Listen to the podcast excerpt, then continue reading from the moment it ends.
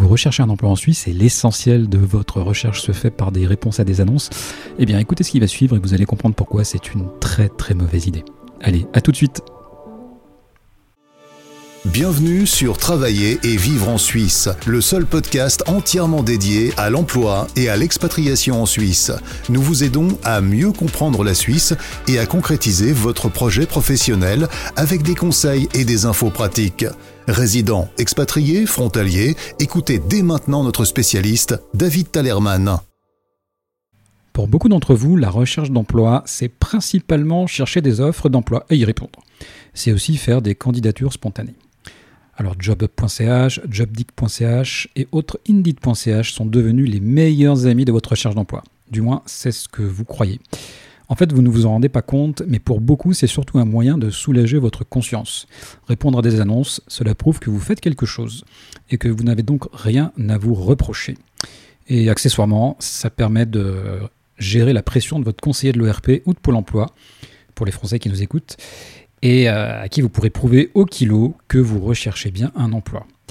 Alors maintenant, je vais vous expliquer pourquoi il faut d'urgence réduire la voilure, mais d'urgence. Le premier problème de l'annonce, c'est qu'à la seconde même où elle paraît, elle est vue par des milliers de candidats, ce qui vous place immédiatement dans un environnement concurrentiel très élevé, ce qui n'est pas le cas par exemple d'autres techniques ou d'autres méthodes comme le réseautage, appelé également networking. L'autre problème de l'annonce, c'est que c'est parfois un gros fake. L'entreprise la passe pour des raisons de politique interne, mais le poste, bah, il est déjà pourvu. Et puis dans d'autres cas, ce sont des agences de placement et des cabinets de recrutement peu scrupuleux qui, parce qu'un contrat avec une entreprise est en vue, vont passer des annonces bidons sur un profil spécifique et dire ensuite à l'entreprise Regardez, nous avons plein de profils que vous recherchez. Ou alors ces cabinets veulent tout simplement grossir leur base de données candidats. Vous avez compris ici qui est le dindon, mais euh, c'est vous. Donc, mon conseil, c'est le suivant. Bien sûr, il faut répondre aux annonces qui correspondent à votre profil, bien sûr qu'il faut le faire, mais cela ne doit pas prendre plus de 20% de votre temps de recherche d'emploi. 20%. Et aujourd'hui, je pense que la plupart d'entre vous, vous êtes plutôt à 80%. Pour le reste, ben, qu'est-ce qu'il faut faire? Il faut exploiter LinkedIn qui est un... que dis-je C'est le principal outil de votre recherche d'emploi. Le réseautage physique également, quand cela est possible, et que tonton Covid ne nous empêche pas de travailler. Faites également une veille.